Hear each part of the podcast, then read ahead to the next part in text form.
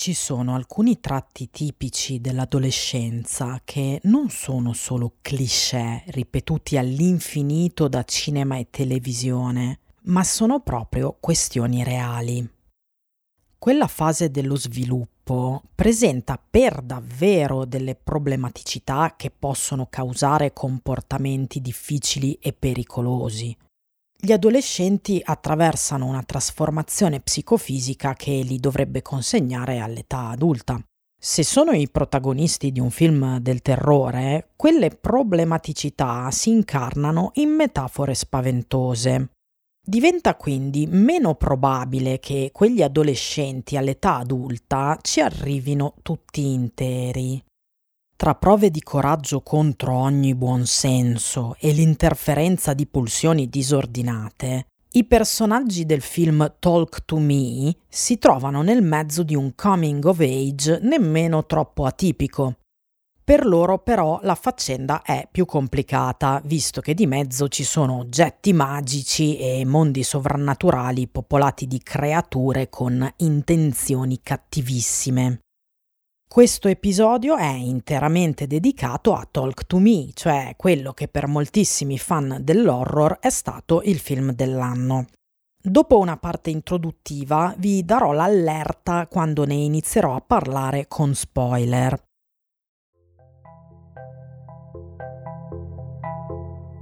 Io sono Sara Mazzoni e questo è Attraverso lo schermo, il podcast che vi racconta come sono costruite le storie audiovisive di film e serie tv.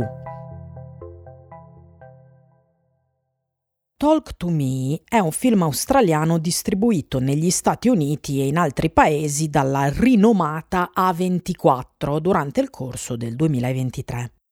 Specifico che però la A24 non ha prodotto il film, ne ha soltanto acquisito i diritti.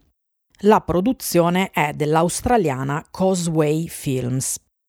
Talk to Me è il film di esordio di un duo di registi che sono fratelli gemelli, ovvero Danny e Michael Filippo.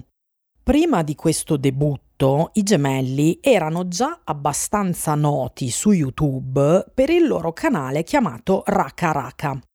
Il tipo di content che producevano spaziava tra varie tipologie. Una è quella che sembra un po' ispirarsi a Jackass, cioè quei format in cui giovani uomini esagitati eseguono stunt pericolosi. Ogni tanto anche i nostri Filippo incarnavano quei vezzi tipici che a volte rendono gli youtuber talmente antipatici da farne i perfetti protagonisti per gli horror found footage, un aspetto di cui vi ho parlato nella puntata 45, quella sulle dirette streaming come artificio narrativo. Il resto del content sul canale Raka Raka è invece più legato alla parodia cinematografica.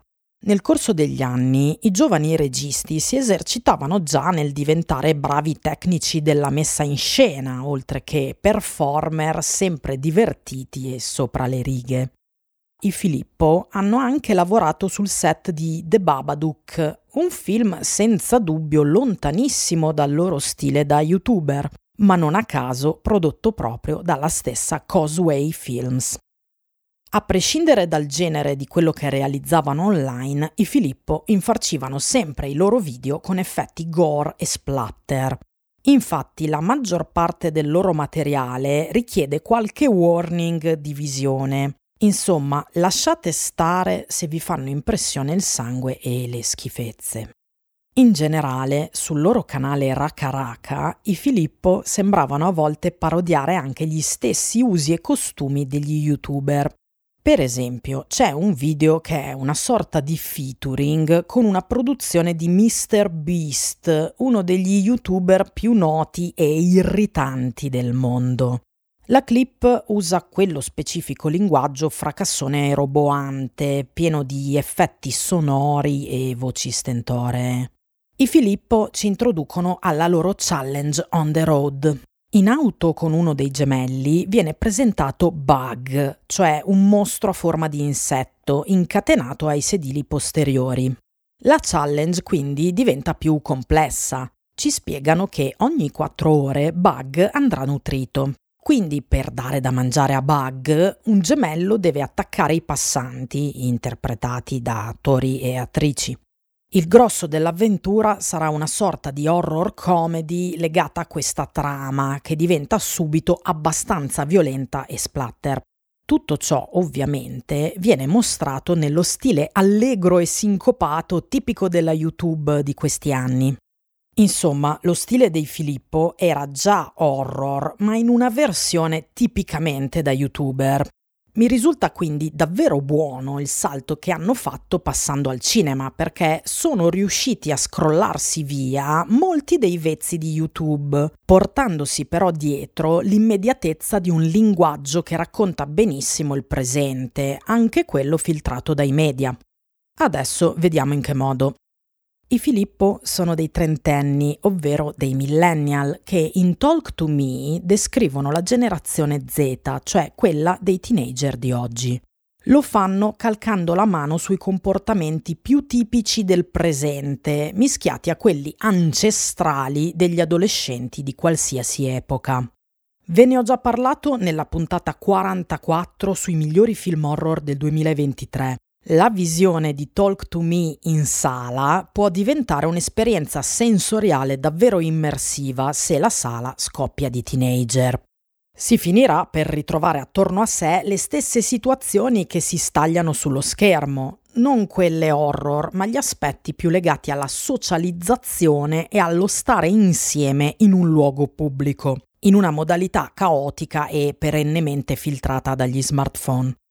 La vicenda di Talk to Me è una storia di occulto in cui un gruppo di giovani entra in contatto con il sovrannaturale attraverso l'uso di un oggetto magico. Si tratta di una mano di ceramica di cui si dicono cose leggendarie. Al suo interno conterrebbe la vera mano mummificata appartenuta a una medium. Questa mano è stata separata dal suo corpo, non si sa bene in che circostanze immaginiamo sicuramente consensuali. La mano è sinistra, nel senso che è proprio la sinistra, ma anche nel senso che ha un aspetto inquietante. Ad aumentare il suo carisma intriso di folklore urbano ci sono le centinaia di scritte che la ricoprono, tante piccole tracce dei nomi di chi l'ha usata in precedenza. La mano è di proprietà di due amici di cui non sappiamo quasi niente, che la portano in giro alle feste per farla usare ai temerari che si prestano a sperimentarne i poteri. Da qui in avanti il discorso che farò sarà più specifico sui dettagli della trama, per cui prendetela come un'allerta spoiler. La mano è inclinata in modo che i ragazzi la possano stringere come quando ci presentiamo a qualcuno. L'effetto è sorprendente. Chi stringe la mano vedrà apparire di fronte a sé uno spirito giunto dall'oltretomba, di solito con un aspetto raccapricciante. Talk to Me abbonda nel body horror già a partire dalla raffigurazione di questi fantasmi. Il film ci fa capire che quando i ragazzi stringono la mano di ceramica, stanno in realtà stringendo quella degli spiriti. Secondo una modalità frequente nell'horror, il tema del contatto con l'aldilà è tangente al percorso interiore della protagonista Mia in relazione a un suo lutto. La ragazza, infatti, due anni prima ha perso la madre in circostanze particolarmente traumatiche. Quando nel gruppo sociale di Mia si diffonde la pratica di queste sedute, in lei viene stimolato il bisogno di ricreare un contatto con la madre trapassata. Questa necessità però è filtrata anche dalla spinta sociale, secondo la classica dinamica di peer pressure che scatta soprattutto quando si è ancora molto giovani. Per i personaggi del film, partecipare a questi rituali inquietanti è un modo per mettersi alla prova per testarsi davanti agli amici e dimostrare quanto si è disposti a spingersi in là in un ambito potenzialmente pericoloso. Da bravi adolescenti però non si rendono del tutto conto di quanto sia pericoloso ciò che stanno facendo. L'uso della mano nel primo tempo di Talk to Me si distingue per due particolarità. Una è che il soprannaturale si manifesta in maniera inequivocabile da subito. Chi stringe la mano non ha dubbi, l'esperienza che sta vivendo è paranormale. Quindi colpisce la nonchalance con cui il gruppo si concentra sul continuare a usarla senza porsi ulteriori domande esistenziali. Hanno appena avuto testimonianza della vita dopo la morte, ma si focalizzano su tutt'altro. Il secondo aspetto peculiare, infatti, è che la mano sembra dare loro alla testa, come se avesse un effetto lisergico. Il montaggio che riassume una serata in cui il gruppo ne abusa sottolinea proprio un aspetto ludico della mano, rappresentato dalle risate folli e dalla vertigine che i ragazzi provano durante le sedute spiritiche. Sembra tra l'altro che sia stato proprio questo aspetto a convincere l'Italia a porre un divieto ai minori di 18 anni dopo che il film era già uscito. La Commissione per la classificazione delle opere cinematografiche ha espresso così il suo parere. La violenza è mostrata in maniera esplicita e insistita in numerose scene e può essere pericolosa per gli individui.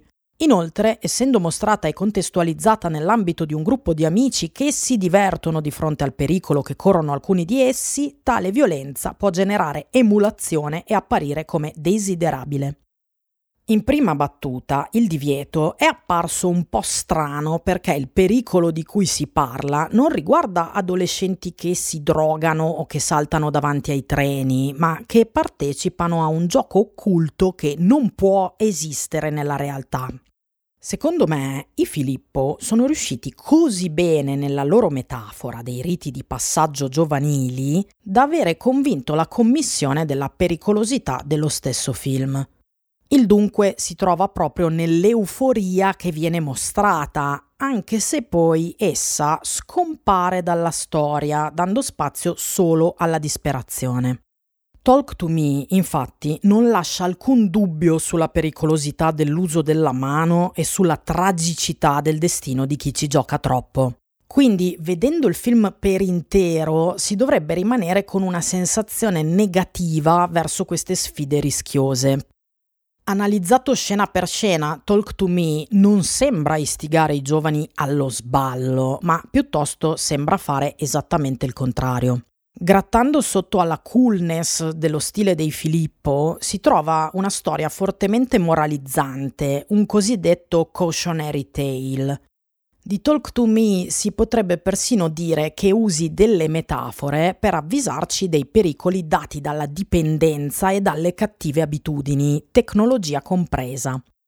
Però i Filippo sono talmente freschi nel modo di girare e di costruire la storia che l'aspetto moralizzante passa in secondo piano, quindi forse non è proprio stato preso in considerazione dalla Commissione italiana. Il film è aperto da un prologo molto aggressivo che ci mostra le cose già nel vivo dell'azione. Gli fa seguito una lunga introduzione che, con più calma, ci spiegherà le dinamiche dei rapporti tra i personaggi e le loro motivazioni. Il prologo invece non riguarda i personaggi principali del film. Usa un'impostazione abbastanza classica nell'horror, presenta dei personaggi che scompaiono subito, partecipando al film per un minutaggio cortissimo, anche se poi uno di loro riapparirà in una scena. Servono da esempio per spiegare qual è il dunque della vicenda, quali siano i problemi e i mostri che i veri protagonisti dovranno affrontare. Tra i casi simili dell'ultimo decennio mi vengono in mente Smile e It Follows, ma andando all'indietro, uno degli esempi più noti è quello di Scream.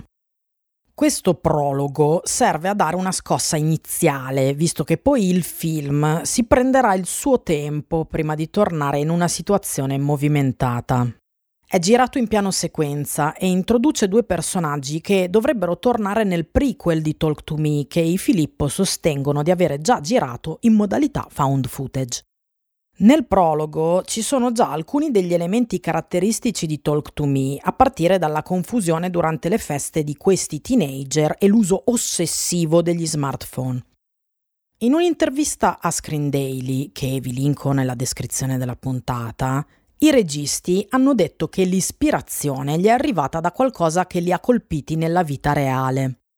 I Filippo avevano visto condividere online un video che ritraeva un loro conoscente riverso a terra e scosso da convulsioni.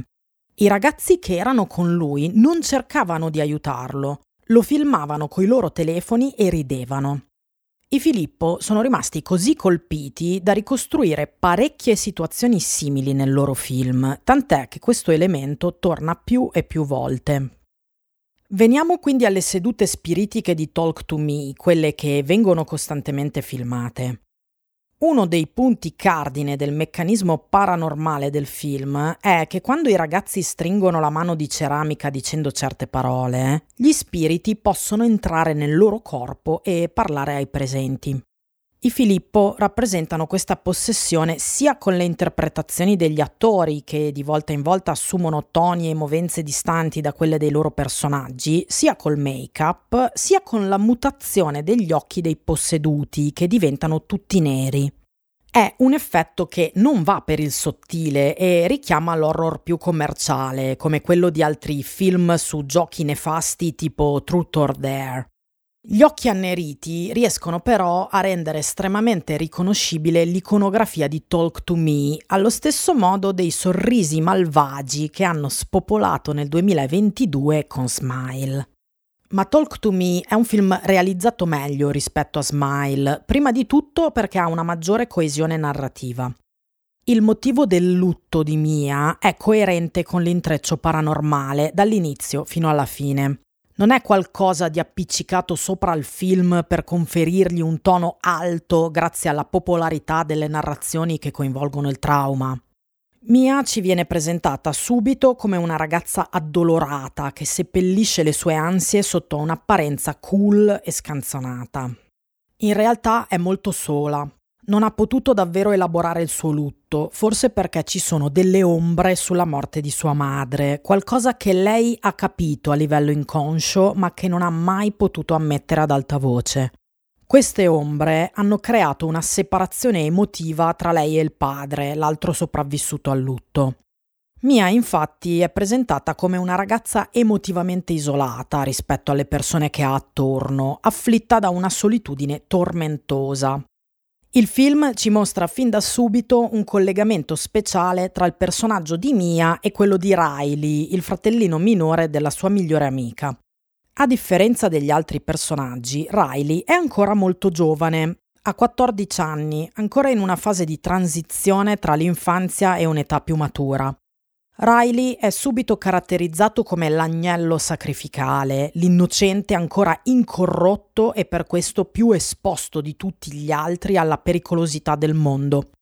Riley sta entrando in quella fase in cui la pressione dei suoi pari diventa sempre più forte e lo spinge verso comportamenti nuovi. Sono le solite sfide all'ignoto che fanno parte dei riti di passaggio a cui assistiamo per tutto il film. Il problema però è che Riley non è ancora pronto. Non è come i più grandi che si mettono in pericolo con prove che però hanno qualche chance di sopportare. Il film su questo è chiaro. Per lui è ancora troppo presto e infatti sarà con Riley che gli spiriti se la prenderanno con maggiore ferocia. Sono proprio Mia e Riley i due personaggi che vengono introdotti per primi dal film. Mia dà un passaggio a casa al ragazzo. I due in auto si trovano davanti a un canguro ferito che sta agonizzando lungo la strada. Riley chiede a Mia di uccidere l'animale per porre fine alle sue sofferenze, ma Mia non riesce a farlo. Questa scena sarà speculare al climax finale, in cui Mia viene convinta dagli spiriti ad assassinare Riley per non farlo soffrire ulteriormente, ma comunque la ragazza non completerà l'opera. È difficile non rivedere lo schema di Candyman nella storia di Mia e Riley. Mi riferisco al film del 1992 di Bernard Rose, tratto dal racconto dello scrittore inglese Clive Barker. Candyman ha diversi elementi in comune con Talk to Me. Sono entrambe storie che partono dal folklore urbano. In Candyman si tratta di folklore inteso proprio come tradizione orale, con la trasmissione di una leggenda mormorata dai residenti di un quartiere popolare nero di Chicago. Lo spirito vendicatore Candyman apparirà grazie all'invocazione del suo nome pronunciato ad alta voce davanti a uno specchio. La studiosa bianca Ellen Lyle vuole documentare questo folklore per una sua ricerca accademica. Entrando nel mondo di Candyman, però, finirà lei stessa per trasformarsi in mostro, fino a rapire un neonato nero sotto l'apparente influenza del fantasma. La componente razziale è ribaltata in Talk to Me, in cui la protagonista nera Mia finisce per rapire il ragazzino bianco Riley, trasformandosi lei stessa in forza mostruosa sotto l'influsso di entità appartenenti a un piano soprannaturale, proprio come in Candyman. Anche in Talk to Me è forte l'elemento folcloristico. Al posto delle leggende urbane tramandate di bocca in bocca come in Candyman, in Talk to Me abbiamo i famigerati video che i ragazzi si scambiano nelle chat di gruppo, filmando le persone possedute. È folklore di internet e sottocultura giovanile. Quando Mia e i suoi amici la provano per la prima volta esiste già una nebulosa mitologia attorno alla mano. Sanno cos'è perché l'hanno vista online. L'hanno perseguita apposta, proprio come le persone che dicono Candyman allo specchio come prova di coraggio. Questo è un elemento che tornava anche nel film francese Candiscia di Bustiglio e Morì del 2020. Il meccanismo è sempre quello, i ragazzi vogliono sfidare la leggenda. Non credono che il pericolo sia reale, anche se un brividino lo sentono. Sono agnostici, forse il rischio c'è davvero, forse no. La differenza tra Talk to Me e film come Candisha e Candyman è che il paranormale di Talk to Me si manifesta in maniera piuttosto insolita, apparentemente controllabile. Sembra davvero un gioco che si può ripetere più e più volte. In questo è più vicino a quei film di occulto in cui un'entità malevola si presenta con una falsa identità amichevole. Questo effettivamente succederà anche in Talk to Me, ma durante il secondo tempo, quando Mia crederà di essere entrata in contatto con sua madre. Ciò che vivono i ragazzi prima, però, è che questi spiriti possono essere invocati come se fosse uno scherzo, quasi come una conoscenza strana fatta al bar. È evidente che non è davvero così e i ragazzi ne sono solo in parte consapevoli. Ma la pericolosità implicita in quel contatto lo rende soltanto più desiderabile. Il gioco di Talk to Me prevede che chi stringe la mano non debba mai aspettare più di 90 secondi per mollare la presa, altrimenti, si dice, lo spirito potrebbe possederti per sempre. Si dice, per l'appunto. Le regole di questo gioco sono vaghe perché sono tramandate oralmente da fonti incerte. A riferirle al nostro gruppo sono gli attuali proprietari della mano, due ragazzi che partecipano a loro volta alle sedute. Non si sa bene dove abbiano preso l'oggetto e non si sa chi gli abbia spiegato queste regole. Insomma, non si sa proprio niente. Ci si può illudere che esista un modo sicuro di fare questa cosa, ma la realtà è ben diversa. Uno degli aspetti più evidenti nella rappresentazione delle sedute di Talk to Me è proprio la mancanza di sicurezza, nonostante le raccomandazioni che i ragazzi si ripetono. Quando un personaggio stringe la mano può succedere di tutto. Il film è molto esplicito su questo punto, facendo in modo che noi, come spettatori, siamo sempre sul bordo della sedia per la tensione. Come vediamo nel corso del film, le sedute sono situazioni di caos collettivo, in cui nessuno dei presenti garantisce davvero fino in fondo che venga rispettata la regola dei 90 secondi. E infatti viene infranta più volte così che il film possa degenerare. Un'altra storia barkeriana che ha tratti comuni con Talk to Me è il film Hellraiser, diretto proprio da Clive Barker nel 1987 e tratto da una sua novella. Ne ho parlato diffusamente nell'episodio 17 di questo podcast.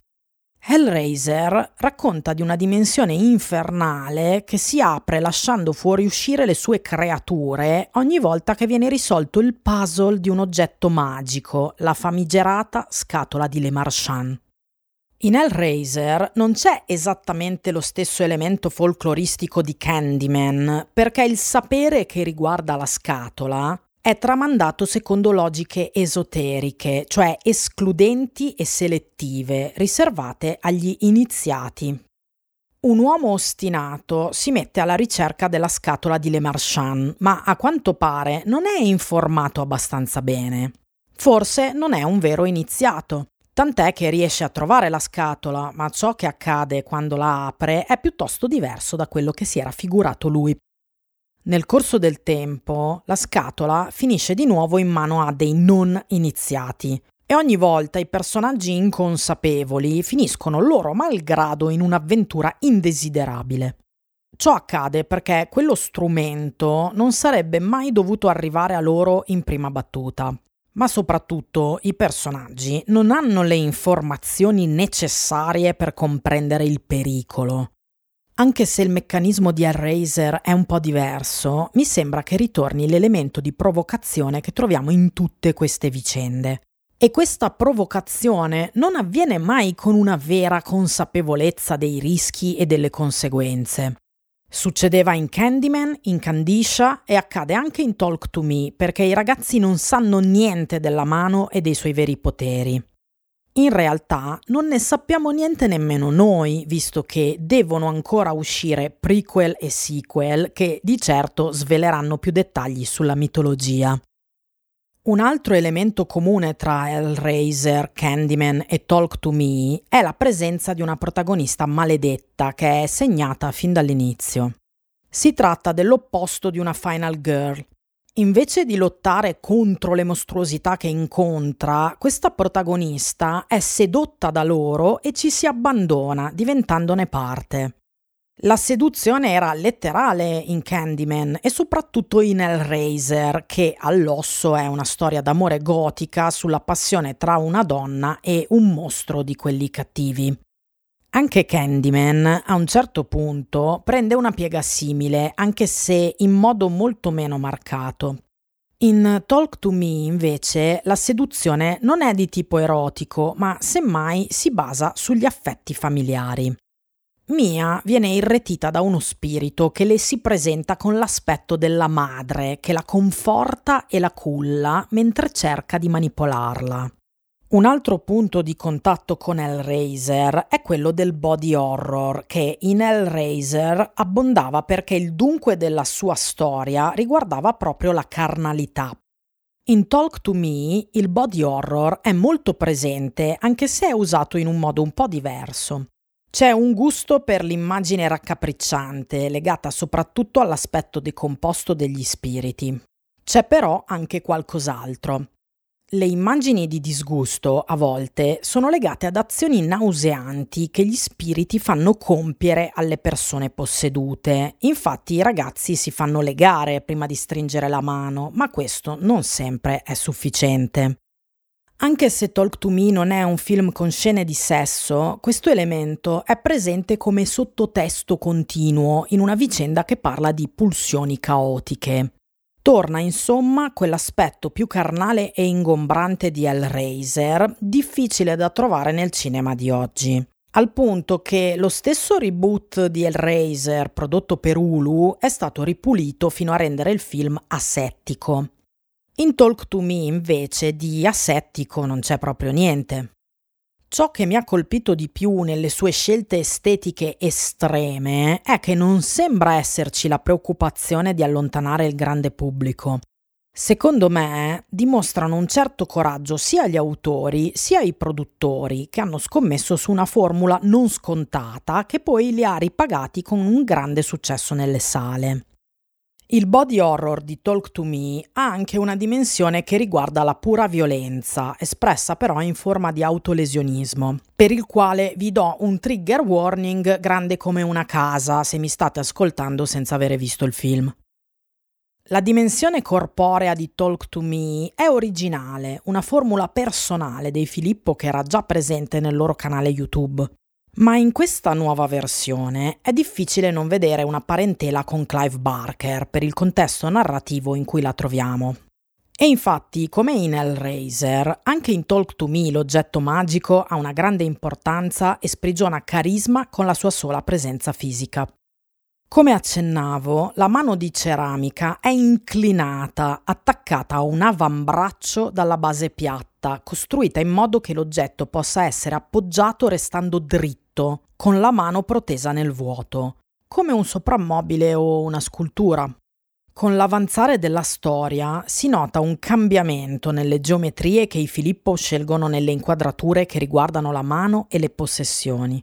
Ciò si accompagna a una trasformazione nella storia. Vediamo come funzionano le geometrie visive e concettuali del film nel suo arco narrativo. È vero che l'iconografia di Talk to Me è caratterizzata da quegli occhi che diventano tutti neri quando i ragazzi sono posseduti. Però i registi hanno usato anche un altro meccanismo visuale che si ripete tutte le volte. Si tratta di un movimento della macchina da presa che accompagna i corpi degli attori. Nel rituale descritto dal film ci sono due step. Prima i ragazzi stringono la mano e dicono parla con me, talk to me. A quel punto lo spirito appare. La possessione però inizia soltanto quando vengono pronunciate le parole ti lascio entrare, I let you in. Quello è il momento in cui Filippo eseguono il loro movimento di macchina. Il posseduto viene sbattuto con forza contro lo schienale della poltrona.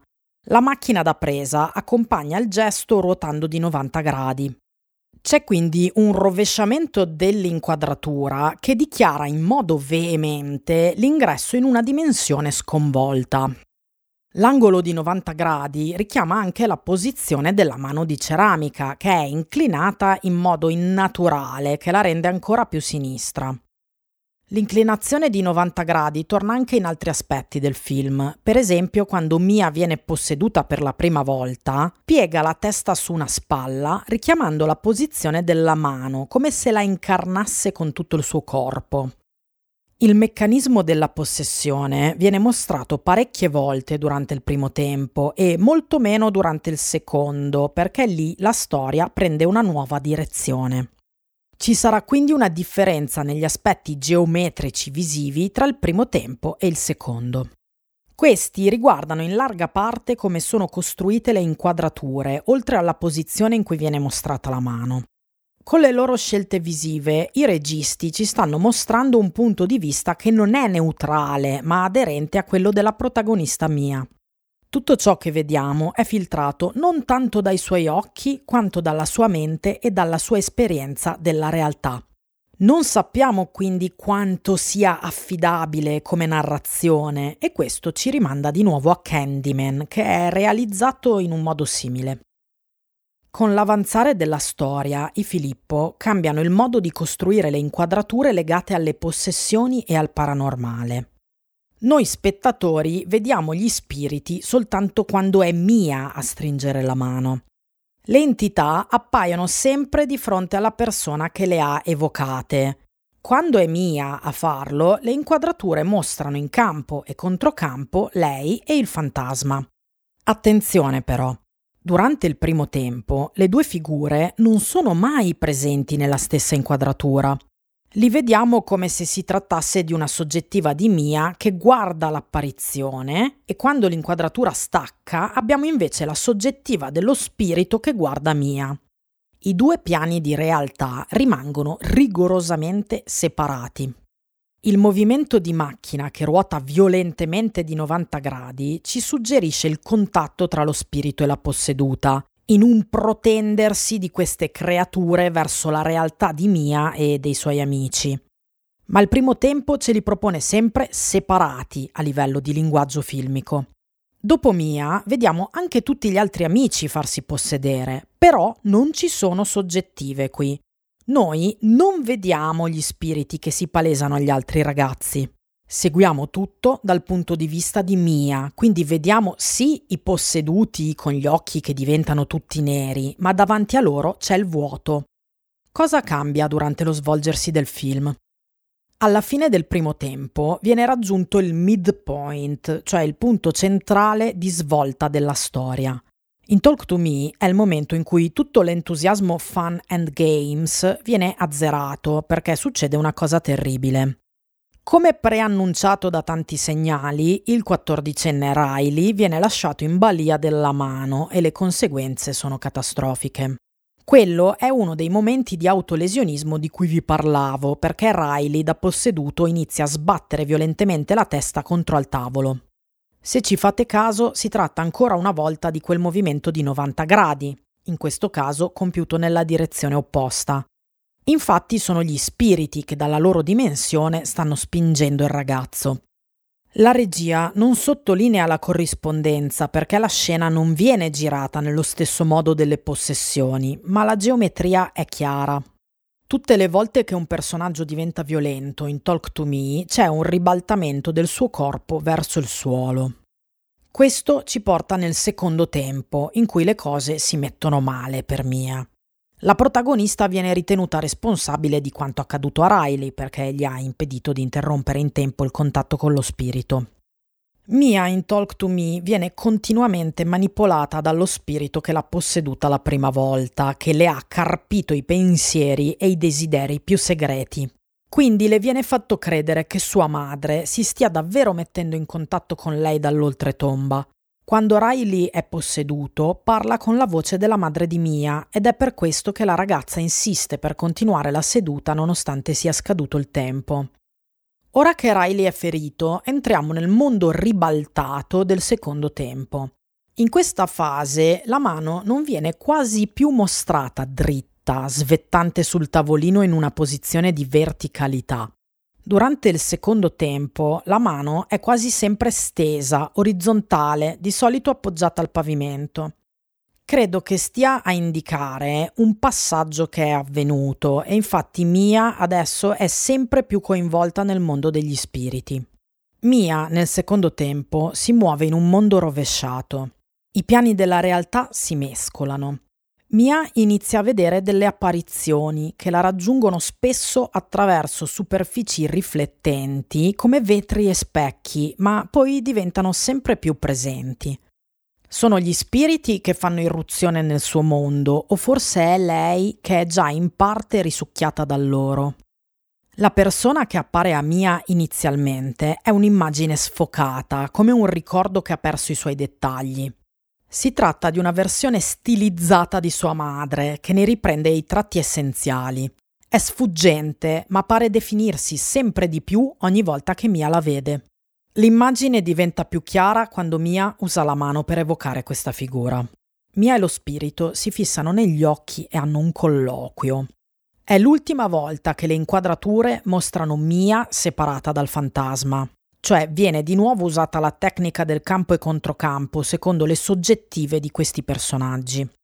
Subito dopo il dialogo, però, la macchina da presa inquadra la scena dall'alto e vediamo che Mia giace sul letto e lo spirito a forma di madre la sta abbracciando. Se per caso ci fossero stati dei dubbi, credo che questo sia il momento che dichiara la fine di qualsiasi possibilità di salvezza per Mia.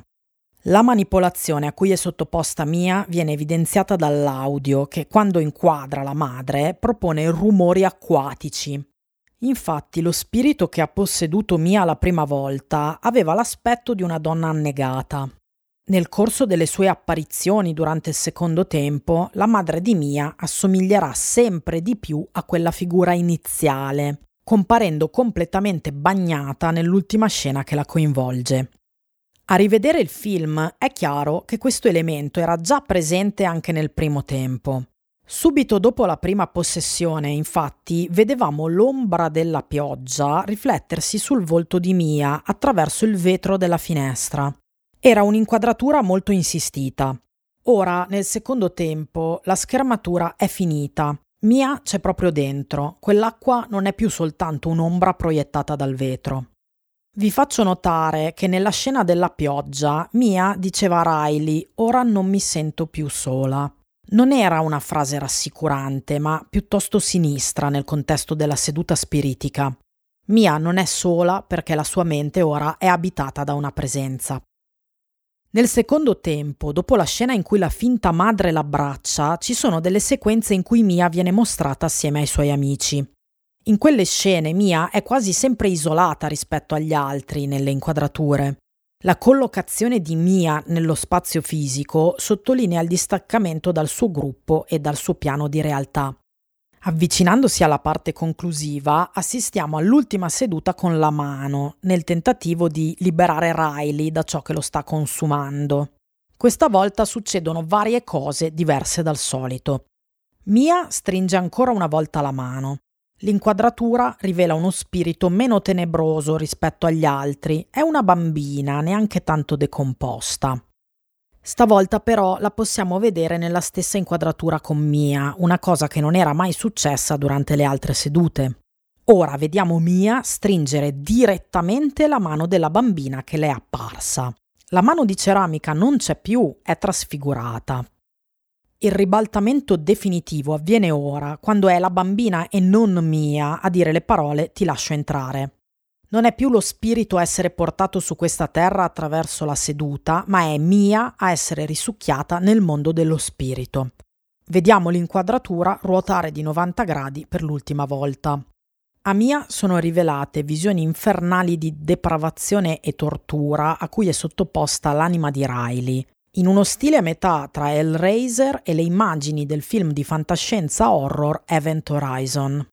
Da qui in avanti la situazione di Mia precipita in un terzo atto senza speranza, in cui la protagonista sprofonda nella follia, come Ellen Lyle in Candyman, anche se in Talk to Me ci sono ancora meno margini di ambiguità sul ruolo negativo assegnato a Mia. In Candyman il punto di vista è talmente aderente a quello di Ellen che possiamo uscire dalla visione con l'idea che sia lei l'eroina della storia, un fatto che veniva decostruito nel legacy sequel Candyman del 2021 diretto da Nia da Costa. Mia, da qui in avanti, non è più in grado di distinguere tra i vari piani della realtà, sia che li vogliamo vedere come una contrapposizione tra razionale e allucinazione, sia che prendiamo alla lettera il discorso mondo dei vivi e mondo dei trapassati. Non cambia niente, perché la storia è narrata dal punto di vista di Mia, che in ogni caso non può più distinguere tra quei piani, quali essi siano. Il climax di questo meccanismo arriva quando Mia si deve confrontare con suo padre. Non è un caso che sia proprio questo il momento di sovraccarico, perché la discussione riguarda il grande irrisolto nel percorso luttuoso di Mia dopo la morte della madre. Mia si deve confrontare con l'ipotesi che sua madre in realtà si sia suicidata. Questa informazione è qualcosa che l'inconscio di Mia ha sempre captato, ma che la sua mente rifiutava di processare. O perlomeno a me sembra che il film asserisca questo, anche se lascia un margine di ambiguità su questa morte. Il padre decide di dire la verità a Mia proprio in questo frangente, a due anni dalla morte della donna. Sembra che i tempi per lui siano maturi e voglia chiudere con ciò che è ancora in sospeso. Quello che nelle intenzioni del padre dovrebbe essere un momento risolutivo è interrotto dall'immagine della madre spirito che si ripresenta a Mia. Ovviamente le dice che non è vero niente, negando l'ipotesi del suicidio. Per me questa scena significa che il padre ha aspettato troppo a lungo. Di nuovo, non importa se la causa sono gli spiriti o un disturbo mentale della ragazza, dei semi cattivi sono germogliati in tutto il tempo in cui Mia è stata lasciata da sola col suo dolore. Adesso è troppo tardi per lei, il danno è fatto. Verso la fine vediamo riapparire il canguro che avevamo lasciato lungo la strada all'inizio. È il segnale per l'ultimazione di Mia, molto simile a quella di Ellen Lyle in Candyman. Rapisce Riley con l'intenzione di ucciderlo.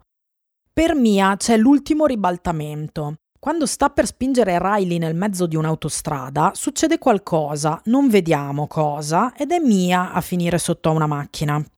L'inquadratura su di lei passa a una visione dall'alto per poi scendere al suolo quando Mia si rialza. Ma non sta più camminando nel nostro mondo. Mia è definitivamente passata dall'altra parte. La sequenza diventa un montaggio onirico che comprime il tempo per mostrarci come lo sperimenta Mia nella sua nuova condizione. Mia, in pochi attimi, attraversa diversi luoghi e diversi mesi. Vede Riley guarire dalle ferite e forse anche suo padre, ma quest'ultimo dettaglio non è del tutto chiaro. Davanti all'ennesimo specchio, Mia si rende conto di non esistere più, come in un incubo che la perseguitava. Il mondo che ha conosciuto inizia a spegnersi. Mia rimane sola nell'oscurità. Una luce la richiama dal buio. Mia si avvicina, vede una candela e una mano protesa. la stringe. Siamo di nuovo su una sedia, nell'inquadratura frontale tipica delle scene di seduta spiritica. Nel controcampo c'è un gruppo di ragazzi che parla in greco. Poi il ragazzo che le stringe la mano le dice, in inglese, ti lascio entrare. Il ribaltamento della prospettiva di Mia è completato e anche il film. Lo so, è una puntata lunga questa, ma ci tenevo a parlare nel dettaglio di Talk to Me perché lo ritengo una delle novità più interessanti in parecchio tempo. Raccoglie e remixa tante influenze, oltre a quelle già citate. C'è il teen horror anni 90 e 2000, quello più commerciale e alla mano, frullato insieme a un cinema più ostico.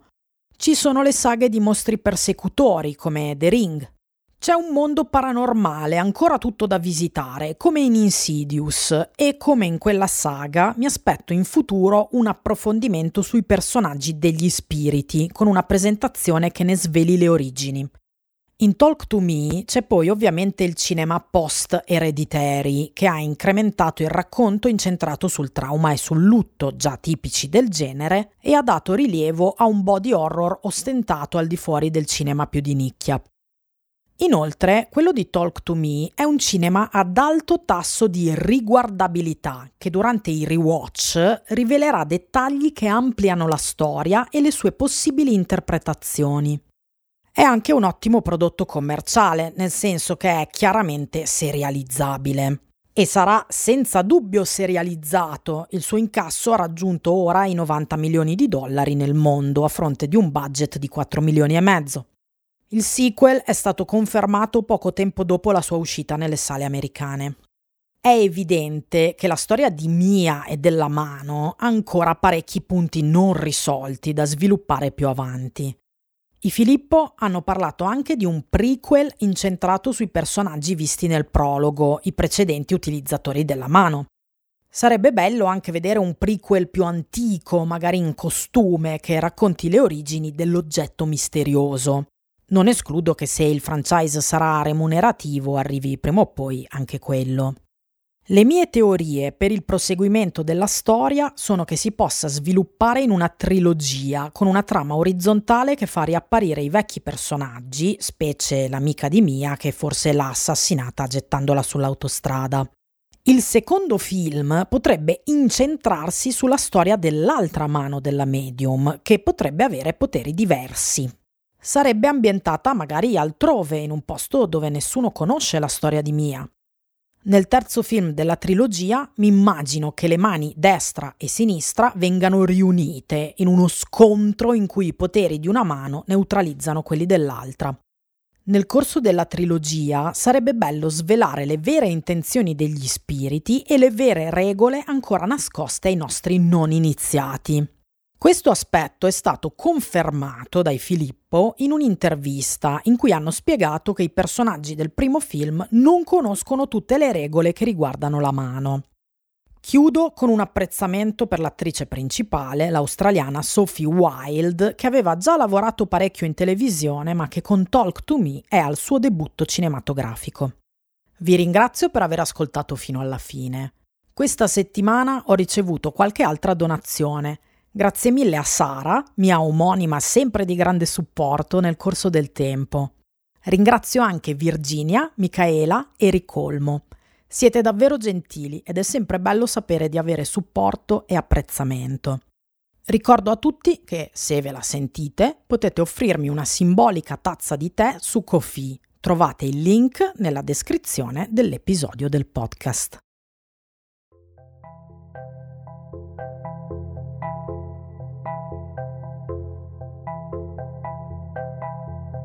La progettazione e la regia di questo podcast sono di Sara Mazzoni, che sono io, la voce che state ascoltando. Mi trovate su Instagram al profilo Sara Mazzoni Film Serie. Su Linktree c'è un portfolio di miei articoli e collegamenti utili a quello che scrivo. Trovarlo è facilissimo, basta che digitate in un motore di ricerca le parole Sara Mazzoni Linktree. Vi ringrazio per avermi ascoltato, ci ritroveremo presto attraverso lo schermo.